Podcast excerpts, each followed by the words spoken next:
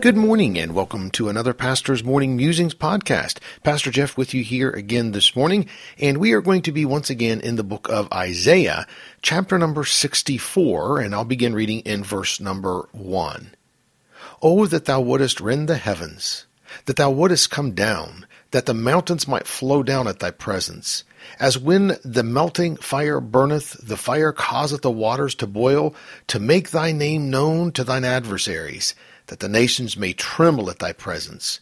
When thou didst terrible things which we looked not for, thou camest down, the mountains flowed down at thy presence. For since the beginning of the world men have not heard, nor perceived by the ear, neither hath the eye seen, O God, beside thee, what he hath prepared for him that waiteth for him.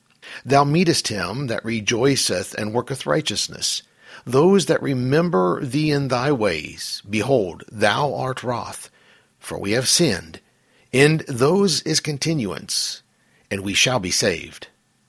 Isaiah is pleading with God for the nation of Israel. Of course, they had sinned against God and were realizing the position of the loss of God's blessing and protection. These daily musings that I've been presenting to you are just a very short snippet of something that God spoke to my heart about, or that He stopped me in my Bible reading and made me think about it for a brief moment. My purpose is not to present a full doctrinal thesis on any subject, but to simply be a blessing by a few very simple thoughts from a simple pastor. As I read verse number 4 this morning, and my mind automatically was drawn to 1 Corinthians chapter number 2 and verse number 9, I correlated those two passages of scriptures together. Paul wrote in 1 Corinthians 2 9, But as it is written, Eye hath not seen, nor ear heard, neither have entered into the heart of man the things which God hath prepared for them that love him. It was written in a similar form by Isaiah. I have quoted 1 Corinthians 2 9 so many times as to say that what God has prepared for us for eternity, we cannot even begin to comprehend. But when I read Isaiah 6 4, the depth of this statement went even deeper than I could even imagine or understand.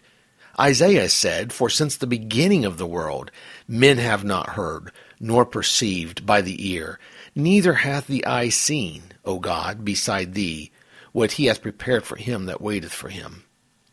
Anything that from the beginning of the world that man has ever known as positive or beautiful does not even compare or even begin to compare with what God has prepared for us.